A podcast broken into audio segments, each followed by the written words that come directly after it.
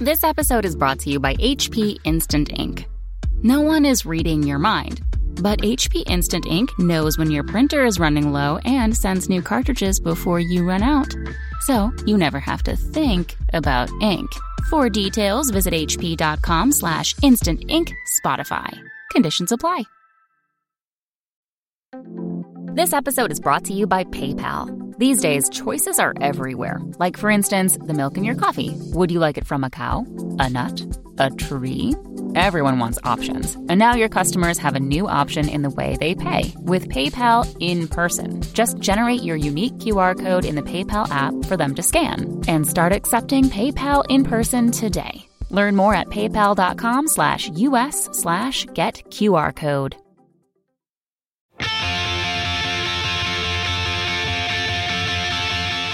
Hello and welcome to episode 143 of the Washed Up Emo podcast. I am Tom Mullen from washedupemo.com. Today, I'm honored to have Lauren Mayberry from the band Chvrches. Lauren and I connected a few years ago, and finding out that she listened to the podcast. The stars aligned, and we finally caught up recently to chat ourselves. Lauren is a massive emo fan. We chat deeply about her early days playing drums in bands around Glasgow, Scotland that helped shape who she is today. In a couple killer bands, including Boyfriend Girlfriend and a band called Blue Sky Archives. Both are mathy, epic, and remind me of the mid 90s. They're both on Bandcamp. Go check them out. You should also know that the other two members in Chvrches, Martin and Ian, were in a great post rock band called Aerogramme. Their first release, A Story in White, is epic and worth a listen. One note to mention at the beginning of the podcast there's some audio issues, but they fix themselves a few minutes in. Hey, sometimes it happens. And this is free.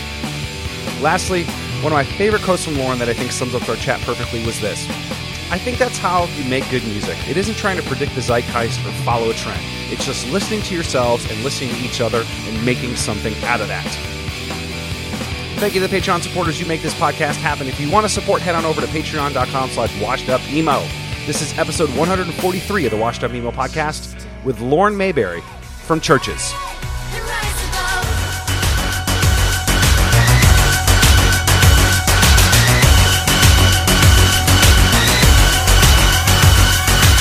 Thank you so much for doing this. No, thank you for asking. I'm glad we could finally figure it out. It took a little while, but Yeah. we got, we got here in the end. So thank you. Patience. That's all. That's all it takes. Yes. Uh, how did you find out about Washed Up? Do you remember? um, I think it was through a friend of mine who was listening to it. He listened to. He's a big fan of Get Up Kids, and I think he'd done an episode with those guys, or with one of the guys from the band, and he'd been talking about that. So then I just kind of creepily followed it on the internet. Which Oh, yeah. which which band again? Uh, the Get Up Kids, I think. Oh, rad.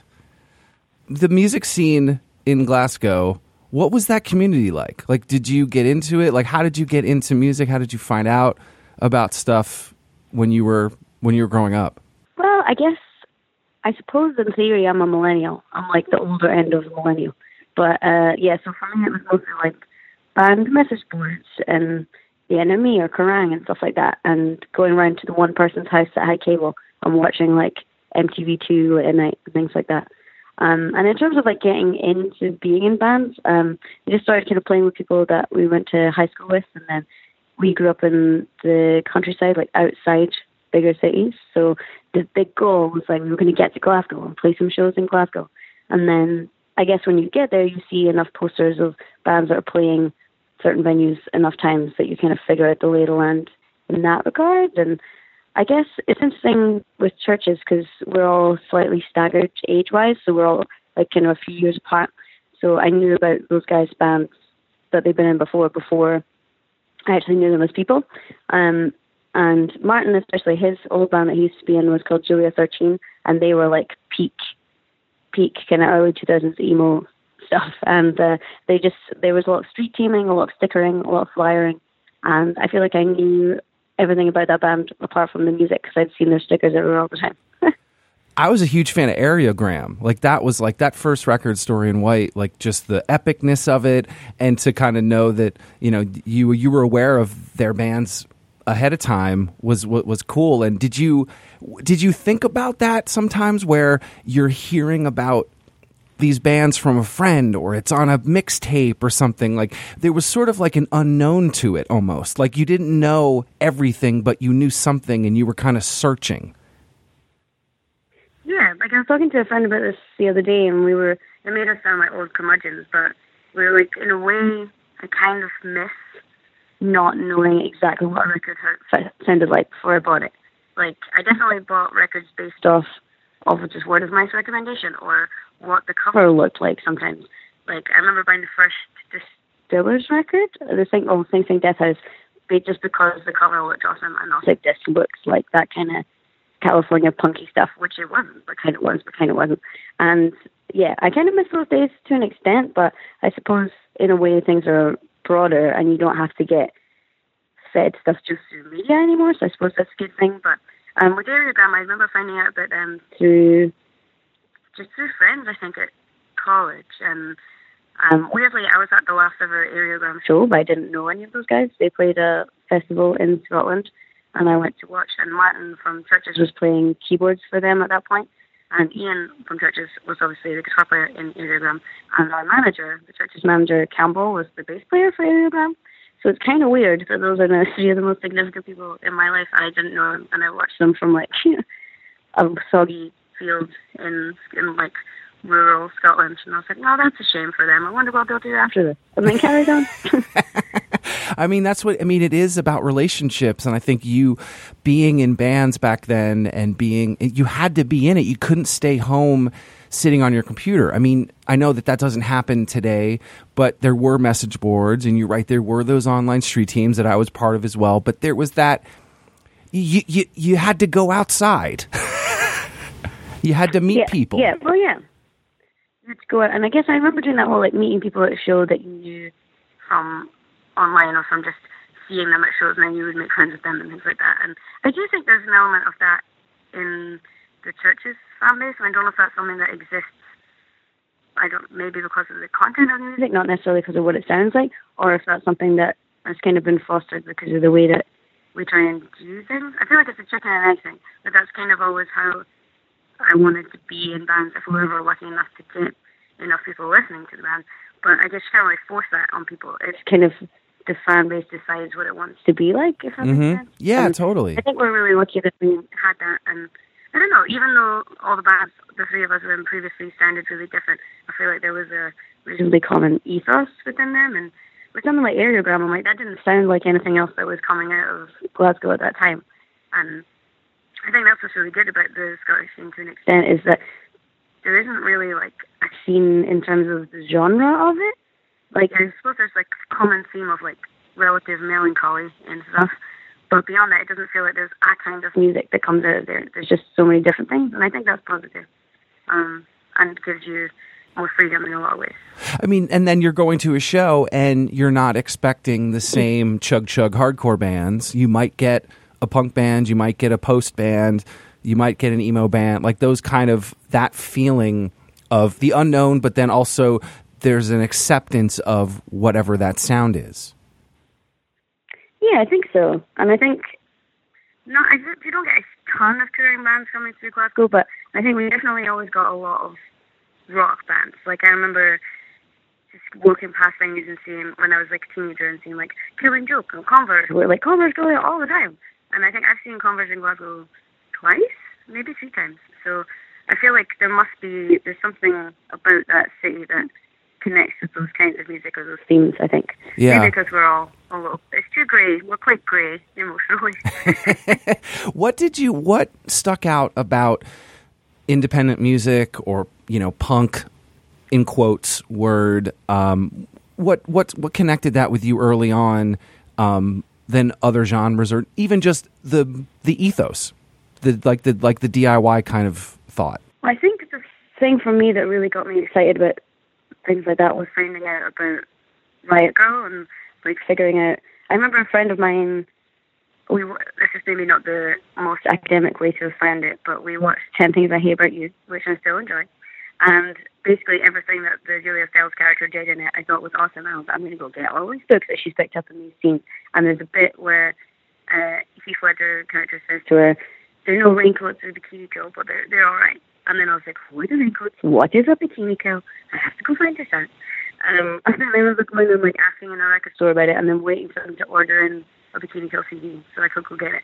And then I think I don't know, like a lot of stuff just instantly connected with me because I even now when we play shows, especially right now we're doing like Christmas radio stuff. Like most of the time, the only women in the building are like myself and our tour manager who's a female, and all the rest of the time it's just dudes.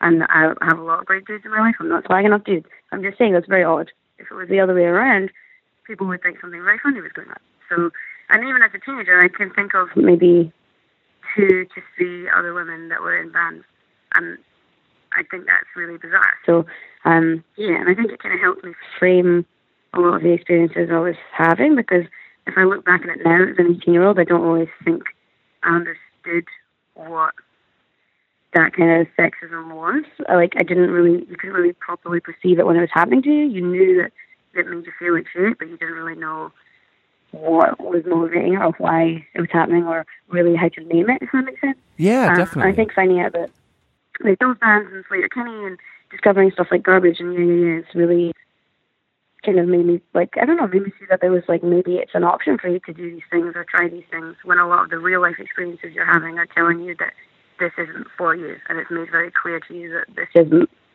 the, the status quo does not welcome you kind of thing. And that yeah, right. That that was definitely that case then. Do you remember the first time you heard the word emo? I think so. I think it have been connected to like Jimmy Eat World. I think because I was a big big Jimmy fan back in the day, and I think one of my first like unattended you can go with your friends and it's not like a kind of pop show that I went to was Jimmy Eat World at the Barrowlands in Glasgow. Um, and I remember getting there very early and going down to the front, and then about five minutes in, being like, "Oh my god, I can't survive down here. I'm a tiny, tiny woman. I can't." and just getting trampled on quite a lot, and having to get pulled out by a security guard. So now I watch from the sound desk if I have to watch at all. I know the safety aspects of it. Were there any other favorite bands that from that era, or other bands that you sort of um, you know, maybe you had loved back then and now had played with, or were there ones that uh, you sort of miss? Well, I guess it feels like I don't know. In my life, it felt like it came in this came in a bit of a wave because I remember really loving the kind of alternative emo stuff, like all the Saddle Creek stuff, like Cursive mm-hmm. and Bright Eyes and all those things, as well as like the more kind of Jimmy esque things. But then I remember getting to college and then kind of noticing that people seemed to be talking about emo like it was a bit daggy. And then I was like, well, really, all this means that is it has emotional content. Beyond that, the genre is really, really broad. It's not, but I think people associate it with really overly straightened fringes and hair dye and things like that, which is definitely a part of it and a part that I enjoy. But I kind of feel like it's really nice that it feels like it's come back around again. And then to me, I'm like, maybe that's a good thing about streaming and how music has changed is that genres aren't quite so, I don't know, they aren't as black and white as they used to be. And I don't know, to me, I remember I remember having a conversation with somebody about whether Rilo Kiley was emo or not. And I was like, it is, but it isn't, but it is. And ultimately, I feel like she's such an amazing lyricist and she transcends genre in so many ways. But ultimately, she was one of the only female voices in quote unquote emo. And I remember feeling really connected to that. And this, I remember watching Spend an Evening with Saddle Creek and all those things. And I think the ethos of the way that people were making things and they were doing it outside the system because the system didn't really want to let people in. I think that's really inspiring and I think that's how you make good music. It isn't trying to predict the zeitgeist or follow a trend. It's just listening to yourselves and listening to each other and then making something out of that. That's amazing. Like I mean for you to you know see that that the uh, like like a female voice like that and and being such a connection to I can do this and I, I agree the the bands I were in in um, in in college and I I had to have a female voice I just I was like this isn't this can't be um, just a, a, guy fest and having that other, f- and then it's also opinions and other genres and things that we didn't even know about. Um, it just it, it it broadened it and I think you're right. Then there weren't that many. Um, and it's funny. I've had that. I've I've had someone threaten me at a DJ night um, about playing Rilo Kiley. Um, and it was really funny. They were like very aggressive, um, which I was like, "Did you know where you are? Like this is not the place to be aggressive." uh, but I think, and I think that's great that you sort of. I mean, it is interesting when this website and stuff started, you know, no one wanted to talk about the genre. Like they were under a rock because of the hair dye and all that stuff. And I was at Equal Vision Records at the time selling tons of records and, you know, bands were on these huge tours and it was great. But a certain era just sort of went away. So when that sort of revival came back and bands sort of mentioned it again and they were referencing the cursives, the braids, the early jimmies, um, and even maybe the pop stuff, um, it, it sort of kind of came back around a little bit. Um, and I mean, it's still negative. Everyone hates the word, um, but uh, it's it's been interesting to see, um, especially now um, with how many bands on the um, in the scene, the, the, sort of the emo revival scene are women.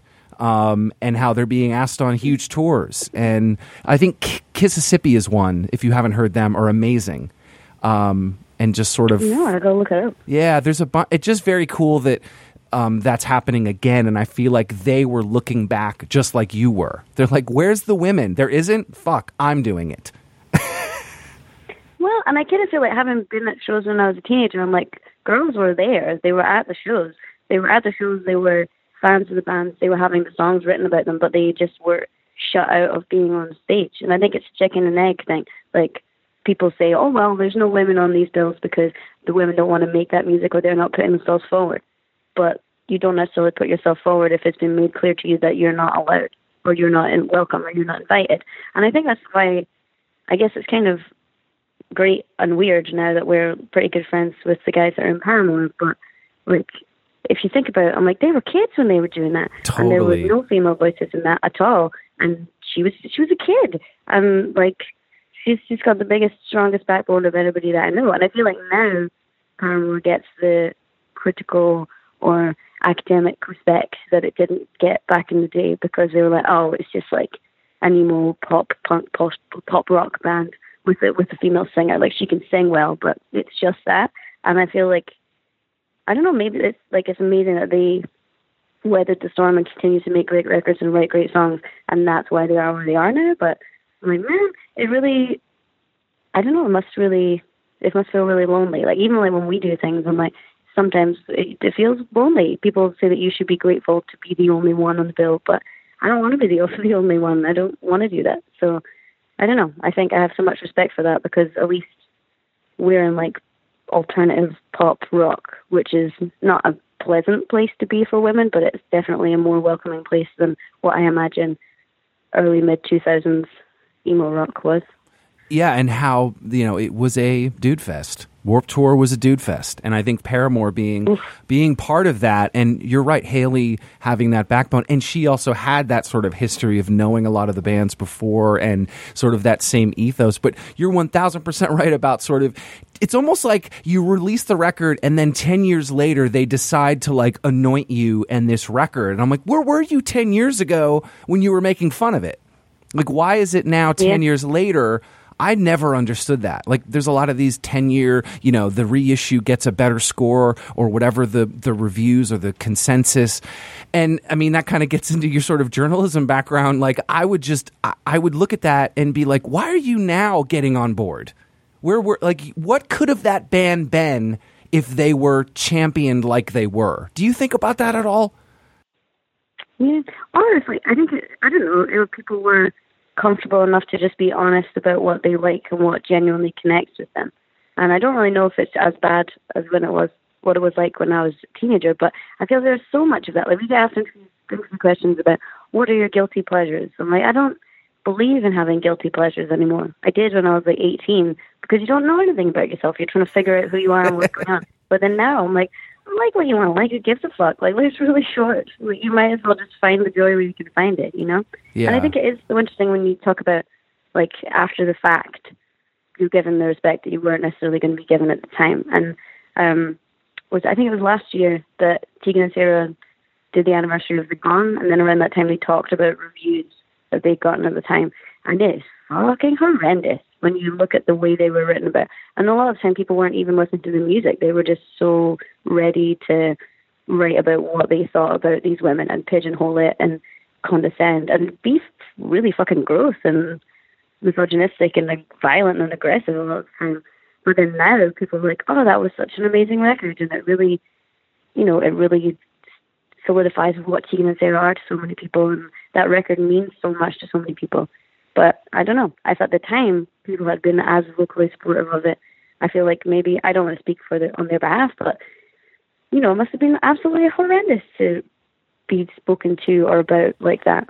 So that record apparently you just add ten years onto it and everyone gets the respect that they deserve. I know it's like that's the thing. It's like oh, just wait ten years. I'm like, well, what if like I love that record, the Con. I remember seeing it, and actually Chris Walla was in f- two rows ahead of me, and he helped them write the record. Whoa. And all I do is see him bob his head, and like he's so into it. I'm like, how cute is that? Like the guy that wrote the record, and those are hits. Those are bar none hits, and to have that, I, I just.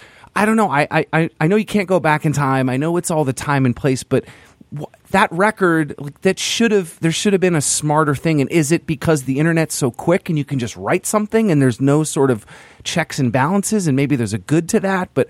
I don't. I just. I get really frustrated about it, as you can tell, because it's like I, it should have been respected when it came out. So I think what's awesome is you started drums first, and that was did, yeah. that was always the kid like i don't know that his brother had him or uh, you know were your parents and it's, and it's also the loudest drum uh, the, were your parents supportive of that early on I, I'm sure they didn't enjoy the noise that much, but no, they were really supportive of that. Like I played piano when I was a kid, and I think just as I kind of started going up and getting into those kind of bands and that kind of music, I wanted to wanted to do something. And I remember trying a little bit of guitar at school, but then my hands were too small. Oh, my hands were too little, and I was too much of a wimp. And I was like, I want to just be playing something that I feel like I can just really get stuck into, and just be doing something right away. Because I don't know, I'm quite an impatient person. Um, and yeah, just bought a crappy drum kit from a shop, and we lived in the middle of nowhere, so you could set it up in the garage, and nobody will be bothered apart from your parents. So yeah, I feel like they suffered a lot. And even before I got my driving license, like I would have to beg my dad to drive me and my crappy teenage band to like under shows. And now, like when my dad gets to come to church or shows, I'm like, he earned this. You know, he has schlepped around a lot of gear that wasn't even his. It wasn't his fault. It wasn't his problem. So when he gets, I'm like, he gets a nice seat at the sound desk and a beer, and that, that's fine. He's he's allowed. I love that. Uh, I I mentioned earlier a little bit about you know sort of like your background in journalism and working for um, publications. Are you because of that? Are you aware and conscious of what you're choosing to do, your responses? Because it is you know there is a lot that's thrown at you as a band and across you know how many people are doing the interviews what are they asking about what have they done before are, are are you conscious of that because of that or were you sort of always aware of that I think I was more like I guess I was like 23 when I met Ian and 24 when we started the band. So I don't even know if I was like old enough or wise enough to necessarily anticipate the things that were going to happen. But I definitely had a kind of feeling in my gut that I was like, we need to be really careful about this because, and maybe in hindsight, I look back on it and I'm like, would have been nice to be less paranoid and scared of things. But I think we were right though. I was like, there's a lot of people that are going to try and do things to us or make us do things that aren't in our interest, and it's just because there's a girl at the front of the band, basically. And like we were super careful on the first record, especially about what we did and didn't do. And you know, like when you're a band of that size, people don't really like it when you say no to stuff because you haven't earned the right yet. But then, from my point of view, I was like, I don't know. It just gave me, I was like, nah. I feel like if we start to separate the band in that regard, then it's going to be really difficult to put it back together. And but then now I feel like you're damned if you do, you're damned if you don't. Like at least we established it in the way that we felt comfortable with. But then now, like it's interesting when people talk to us about things, and like they take issue with things that you do as a front person that they wouldn't take issue with if you were a male. I don't think. Like people went absolutely nuts about the fact that there was a video that had more of me in it than it had Ian and Martin. But and I'm not comparing us to these bands because they're obviously legends, but Radiohead do that all the time. If the Arctic Monkeys do that, nobody freaks out. Nobody's like, why is Alex Turner in this video so much? Oh, because he's the singer, because he's singing, he's communicating the song. But if you do it as a female front person, they're like, oh, they're putting the girl there to sell the sell the record, or that's totally the opposite of her feminist principles. I'm like, is it? I didn't know that being a feminist and the front person were mutually exclusive, and you could only do one or the other. So I don't know. I think it's interesting to be able to step back and try and look at it with a more removed perspective. I mean, I wouldn't have had that if I hadn't worked in in the industry in a different way, but yeah. I don't know. I think it'd be more peaceful to not know sometimes. But then I think we'd be in a weirder position, maybe. How did, or what about writing appealed to you early on? Mm, well, I think at the time I was like playing in bands and I was trying to, my end goal was like trying to work in documentaries. So by the time Chvrches got signed, I was doing like production assistant, production runner stuff. Um, but then in the interim time, I guess I was like, well, I like, I love reading music writing. I love reading interviews. So it made sense to me that I was like, well, I could probably try and do this because I play music, so I think I can empathize or understand. But I don't know. At the end of the day, I don't think I was a very good music writer because I didn't really, I don't really like slagging stuff off. And I feel like a lot of music writers actually quite like that. Whereas I feel like even if I didn't enjoy a record, I'd be like, well, this isn't for me, but somebody still put time and energy into making this. And that's a terrible review. It's not helpful, you know? No. but it is, I mean, I, I feel that some ways where I, with the site, like, I don't want to, if I'm going to like it, I'm going to post about it. If I don't, I don't post about it. well, and I do feel like music criticism, how it works, has changed in the kind of snark clickbait culture. Like now, in order to survive and be a quote unquote respected writer, like you have to have, like, you have to have a Twitter storm about something that you've written. And I kind of feel like maybe I'm just romanticizing the past, but when I would read reviews of records in like NME or whatever, like it would be describing the record because I hadn't been able to hear the record because you couldn't just go on the internet and get it. It would be somebody describing what it sounds like, how this fits into the, the band's narrative, or how it made them feel, or something like that. And I kind of feel like maybe this makes me sound like a hippie, but ultimately, when I listen to music, it's because I want to feel something. I want to feel some like feel connected, feel feel like somebody's describing their experience which resonates with me or and ultimately I'm like, isn't it this shit supposed to be joyful? It's supposed to make less like, life less crap and less full of bullshit and a, a pointless aggression. So it can it depresses me when you read music criticism. It just feels like it's doing that, and I'm like, well, why are you pu- pumping negativity out into the world when you could be trying trying to find something that you feel enriched in some way? But maybe I'm just an I'm an old curmudgeon, you know. I don't know. Lauren, we we the site's called Washed Up. I feel the same way. yeah, we've we've come to the right place. we've come to the right place. I want to talk about some of the early bands because I wasn't aware until um, I don't when I started listening to Chvrches that you had some previous bands and was checking them out. And I just want to mention like the boyfriend girlfriend stuff. One of that is very like mathy and indie and late '90s, and you would totally fit next to um, you know stuff like Jejune or Pohgoh if you've heard of those bands, like that epic build that you. I mean, was that uh, what were some of the things back then that you were you were super into? Because that's what I heard in it, just from you know being coming coming from zero. No, that's really exciting. Like I feel like the stuff that we were listening to was like well, obviously we were not good enough players to actually be doing this, but like at the drive-in and Hole and Fugazi and a little bit of Idlewild because that was like peak Idlewild era and oh, hell yeah. with 100 Broken Windows, still a great record, I think. Um, and yeah, just that kind of like it's such emotional content, but it's fuzzy around the edges. Like it's melodic, and I feel like that's how you trick people into accepting the scuzzier parts of it, and vice versa. So yeah, we were definitely into all those things. We had a song that was basically just a rip off of One Arm Scissor, but like there was, was pointless time changes. We did a lot of like switching to six eight and then switching back. I don't really know why, but it seems like a great idea at the time.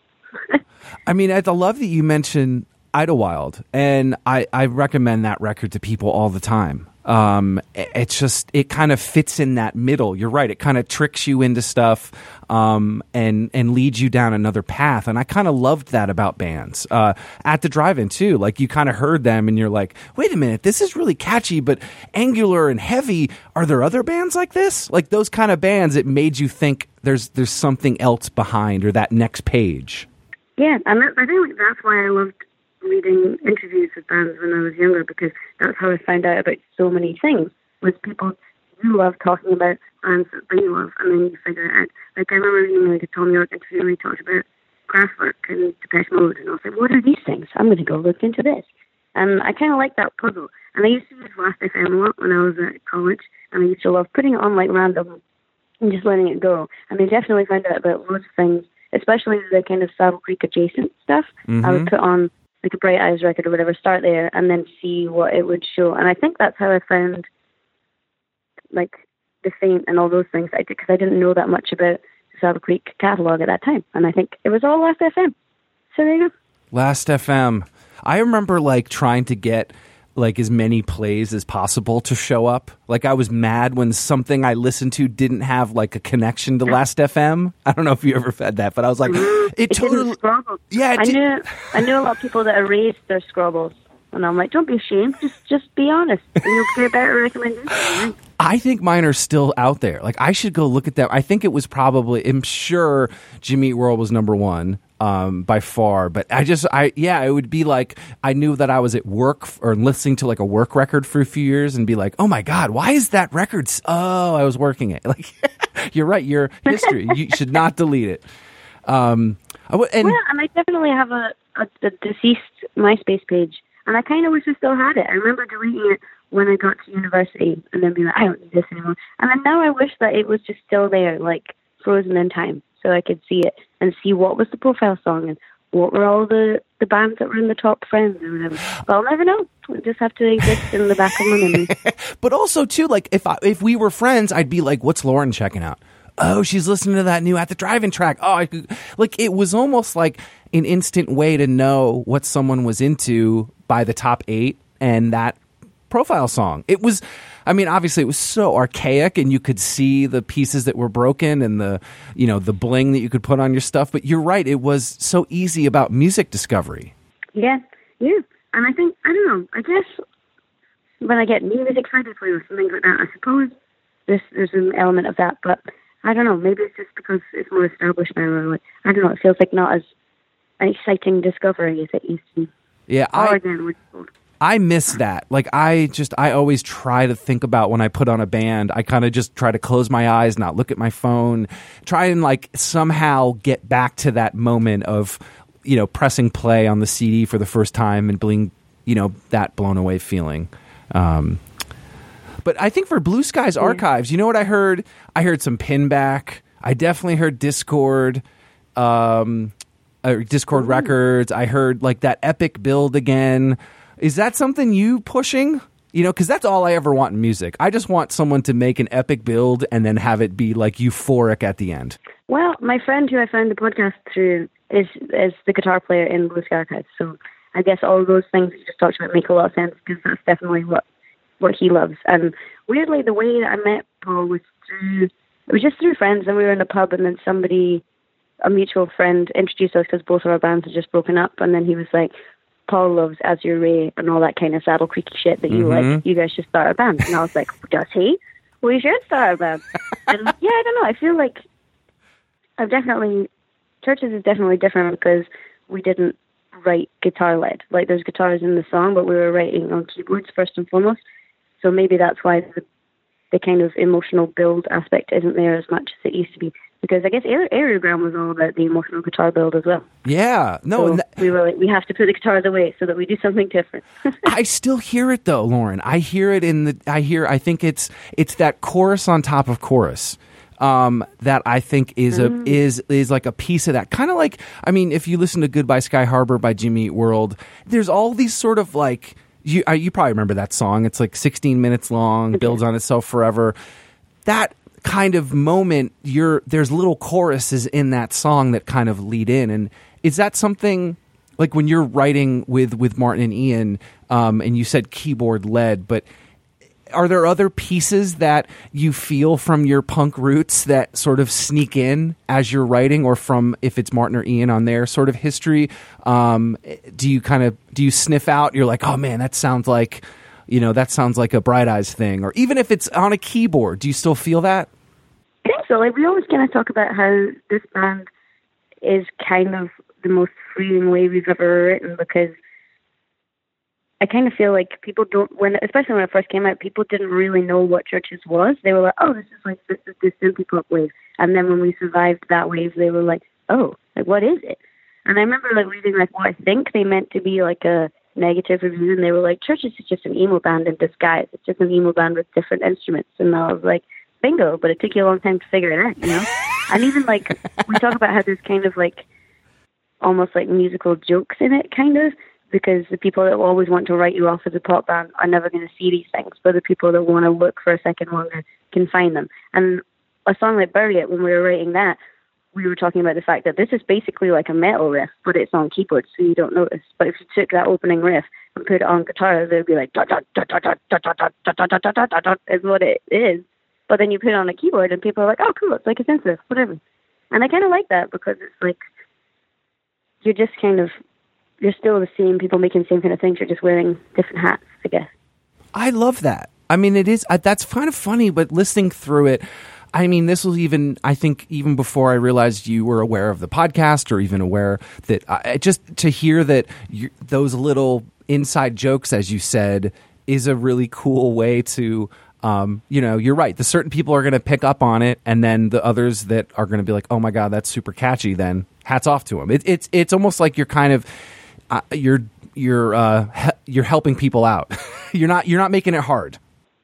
Well, I think that's what's fun about I don't know. I guess because we don't necessarily come from like the pop side of the industry, so the fact we've kind of ended up at like one leg in there, one leg somewhere else is kind of weird. But I kind of feel like it's it means that we don't need to abide by those rules or do do things in a certain way. And like when we sit down and talk about writing, like I feel like when I talk about songwriters, it's you know people like Jenny Lewis or Nick Cave or something like people that are really proper storytellers in their lyrics and you know, can find something hooky, but it doesn't mean it needs to be empty and vacuous like a lot of pop stuff can be.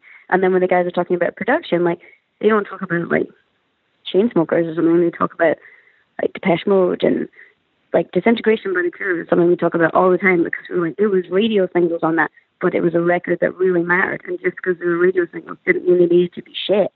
And I'm like, I don't know if you could make that now. How would you make that now? I don't know if like it would get signed off in this current world. I'm not really sure, but I feel like that's the stuff that we want to do.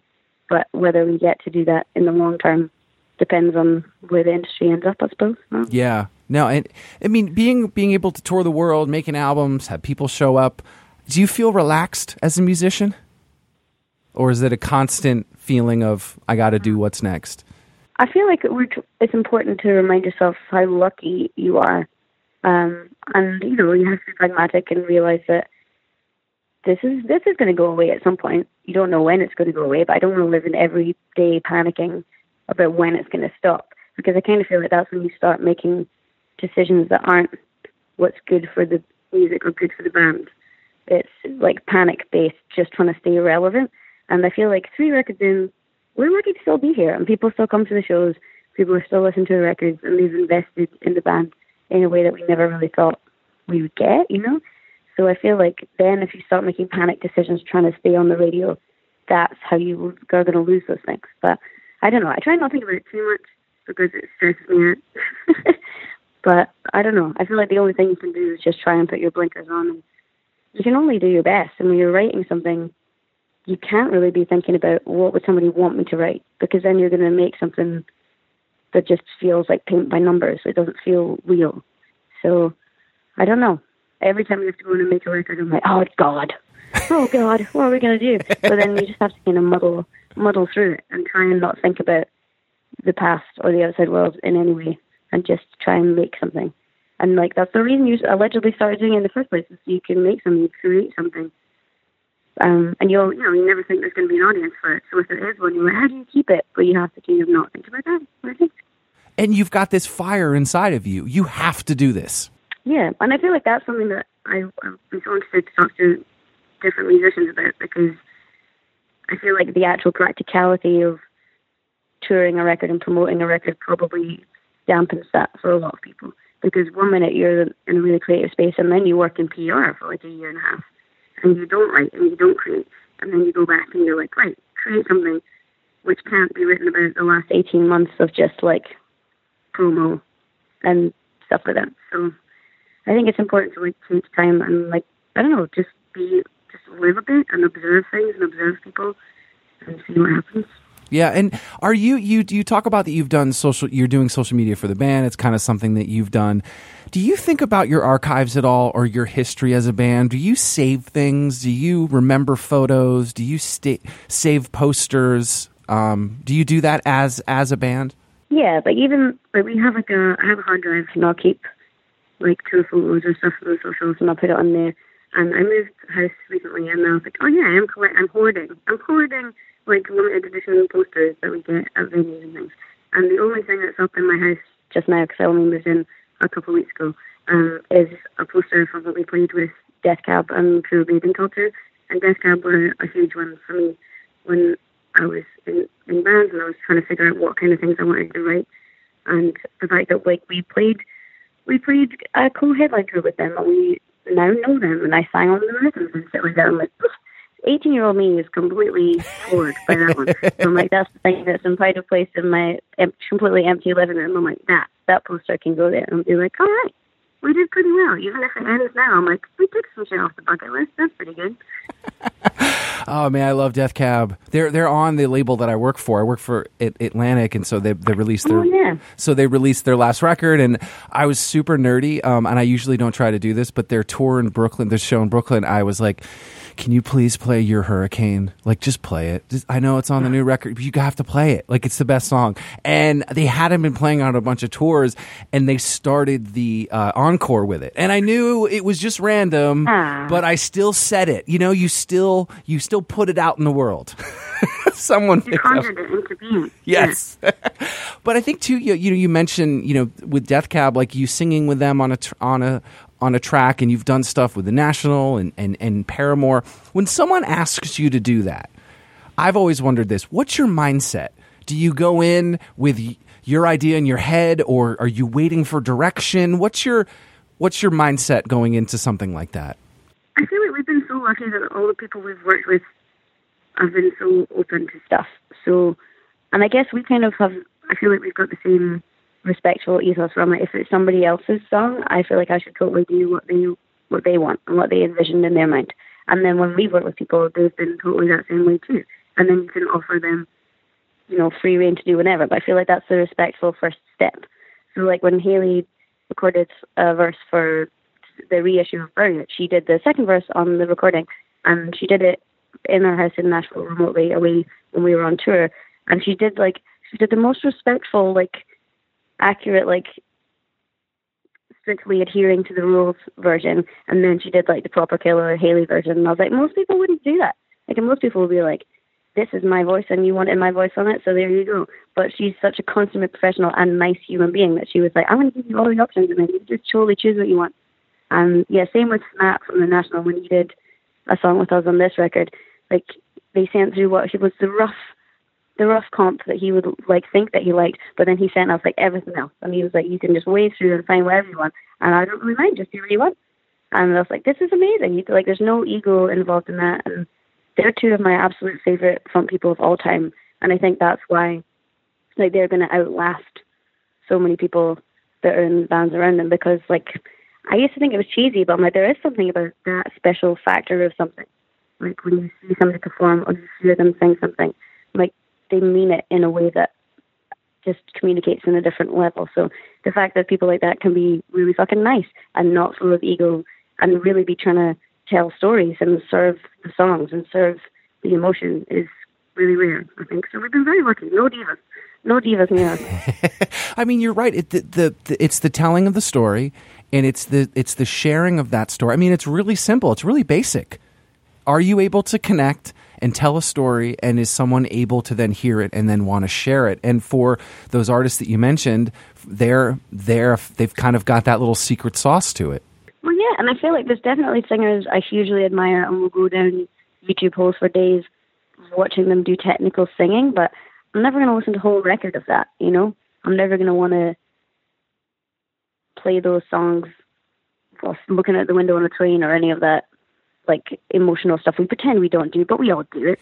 and, like, I don't know, and, like, there's something different. And we always talk about the difference between, like, a good vocalist and a good singer. Like a good vocalist can do all these kind of crazy gymnastic things, which are really impressive to me. And I feel like learning a bit more about that part of singing has really helped my voice. But ultimately, what it's helped is like trying to give you like a bigger paint palette to work with. Does that make sense? Like Yeah. I feel like you shouldn't be trying to serve yourself as a singer. You should be trying to figure out how to use your voice to tell the story. I think, and I feel like that's the true talent is being able to like from the road a little bit, but then like I think that's because you must know yourself as a musician or the kind of story you're trying to tell. So you don't need to read it from the book every night. You can take it somewhere else, but you know that maybe it's an authenticity thing. Maybe it's a being genuine thing. So you can play a stripped back version of something, and people you're still you're still there. People still know it's you because you were doing something that made sense to you in the first place. Yeah. And what would you be doing if you were in a band? Do you know? I think about it quite a lot, if I'm honest. Uh, not a lot, because I'm like, I hate it here. I don't mean it like that. I just mean like every so often I'm like, I guess when birthdays happen, I'm like, weird. I haven't had a birthday off road in such a long time. Ne- never thought I'd be on the road, so it's kind of cool. But I don't know. I think I would. I was working in kind of film and TV stuff when the band got signed, so I feel like I'd still be doing that kind of stuff. I feel like I'm the worst front person in the world in a lot of ways because I don't really. I think I've had to work hard at being better at it because I don't miss. I'm not like if you go to the pub, people wouldn't be like, "Oh, she's the singer." But, like I don't think you would get that because I don't really want to be the. I'm not like the life and the soul of the party kind of guy, you know. So I feel like just trying to help, like I don't know, being involved in the telling of the story is what matters to me rather than being the person that has to be telling it. If that makes sense. Yeah. And I guess this is the only band that's really properly sung in alone. Like in Blue Sky Archives, there was two singers. So I'm like, oh no, I've end- I've ended up doing this. What am I doing? So I feel like I would still be trying to like. I would want to. I go back to playing keyboards and doing backing vocals, or like trying to help people produce, make things and create things. Or I think of it a lot. A library. I'd work in a fucking library. That would be really good. I just emailed somebody and said I wanted to work in a library. I, I just did that. that was. I would love to do that. so peaceful and it's just it houses knowledge. Like I think about being at college and I would love to go back and be like, calm down, don't panic. Like everything's fine. You'll scrape by, it'll be fine. And also, by the way, there's other books in this building that aren't about the thing that you're studying, and this is free knowledge. You should really go get some of that and stop crying near this printer or whatever it was I was doing. do you think do you I remember being at the library and yeah, you're forced to read and you're like you don't want to read for fun, but then I wanted to tell myself back in college like, did you know how much free time you had? do you know how much Yeah. how like it really wasn't think that busy. out? No, this is great. Like, yeah, now I think about it and like, especially because I just moved house, I'm like, man, like I'm the adult that's in charge of everything now. Like I'm the one that has to sort this shit out. Like no one else. Like we were just there was so many years of our lives where like our job was like figuring out how to be a person and learning. And I'm like, wow, remember that? Amazing. Didn't appreciate it at the time though. No, we're assholes. We didn't know. We're just dumb Yeah. kids. there are any other dreams that you have that you think about, either music, life, or the world, that you sort of, when you close your eyes and anything? Hmm.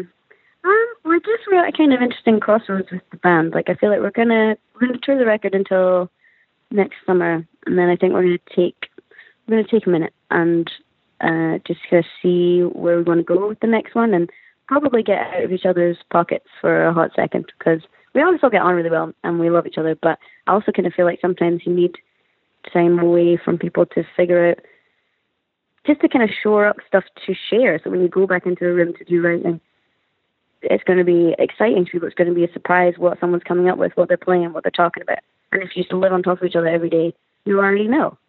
Um, so I don't really know what we'll do. And I guess it's we're an interesting point where I'm like, the idea, like, what what is being creative to us? What do we want to make? And is that specifically that kind of music? Is it a different kind of music? Is it music at all? I don't really know. So uh, I'm not sure. And I guess we're so lucky we get to travel a lot, but we're always traveling to places where we then play a show in a windowless room, which we're really lucky to get to do. But I'm kind of psyched about the idea of like going going somewhere and not having to sing a song at the end of it. Love that. But then it's kind of weird. I was talking to my friends the other day, the guys that are in Blue Sky Archives actually, and we were talking about when the tour finishes and like knowing when the album's going to end. And then we were like, well, we should go on a road trip after that. So we are going to get a van and then we're going to go uh, to the Highlands and Islands of Scotland because I've never been to a lot of those places. And then we were making plans of all the places we were going to go. And then I was like, fuck, am I, am I planning like a tour? Like as soon as we finish like a year and a half of tour. But then I was like, it's a friend tour. It's different. You don't, yeah, exactly. You don't have the forty-five minutes of fun, and the rest of the time you're you're waiting. You're actually hanging out and doing things. Yeah, and I think I don't know, it'll be good. I think it'll just be like it'd be nice to just be in a van listening to records and talking to pals. And I think it's important. Like we're lucky to have that balance, you know, because like the band stuff is amazing, but it's not real in the truest sense, if you know what I mean. And I feel like if you buy into that too hard, you're gonna wake up. You're gonna wake up one day and it's gonna be gone. And I think you're gonna be pretty lonely. So that's bleak, isn't it? I just mean I'm like I think it's important to make sure you're living in the real world a little. No, you do. I mean, you. It's like you talk to those some people that are on tour, and you just they give you the same line, and you're like, "Oh my god, you've been on tour for like three weeks, haven't you?" Like, can I tell you what happened in the world today? Like, did you watch CNN? Like, you're just kind of in this bubble, and you're right to have people Yeah. to bring you out and stuff like that. Um, that's is uh, New York City home for you? Do you feel at home yet? Um, well, I guess I just I just left. I just left, which is why we're doing this on the phone and not in real life anymore. Um, but yeah, I was there for three years. I mean, we wrote most of the last records there, so I feel like it was yeah, it's definitely a spiritual home for CHVRCHES forever. I think. Um, and I finally got used to it. I wasn't going on the wrong way on the train anymore. When they would switch the F line, I kind of figured it out. And then I moved, so it, like my own fault. That's what I asked. I was like, I didn't know if like New York like did something, or you know, so, you know, the like it, it it pushed you out, but it was it was just you had left on your own.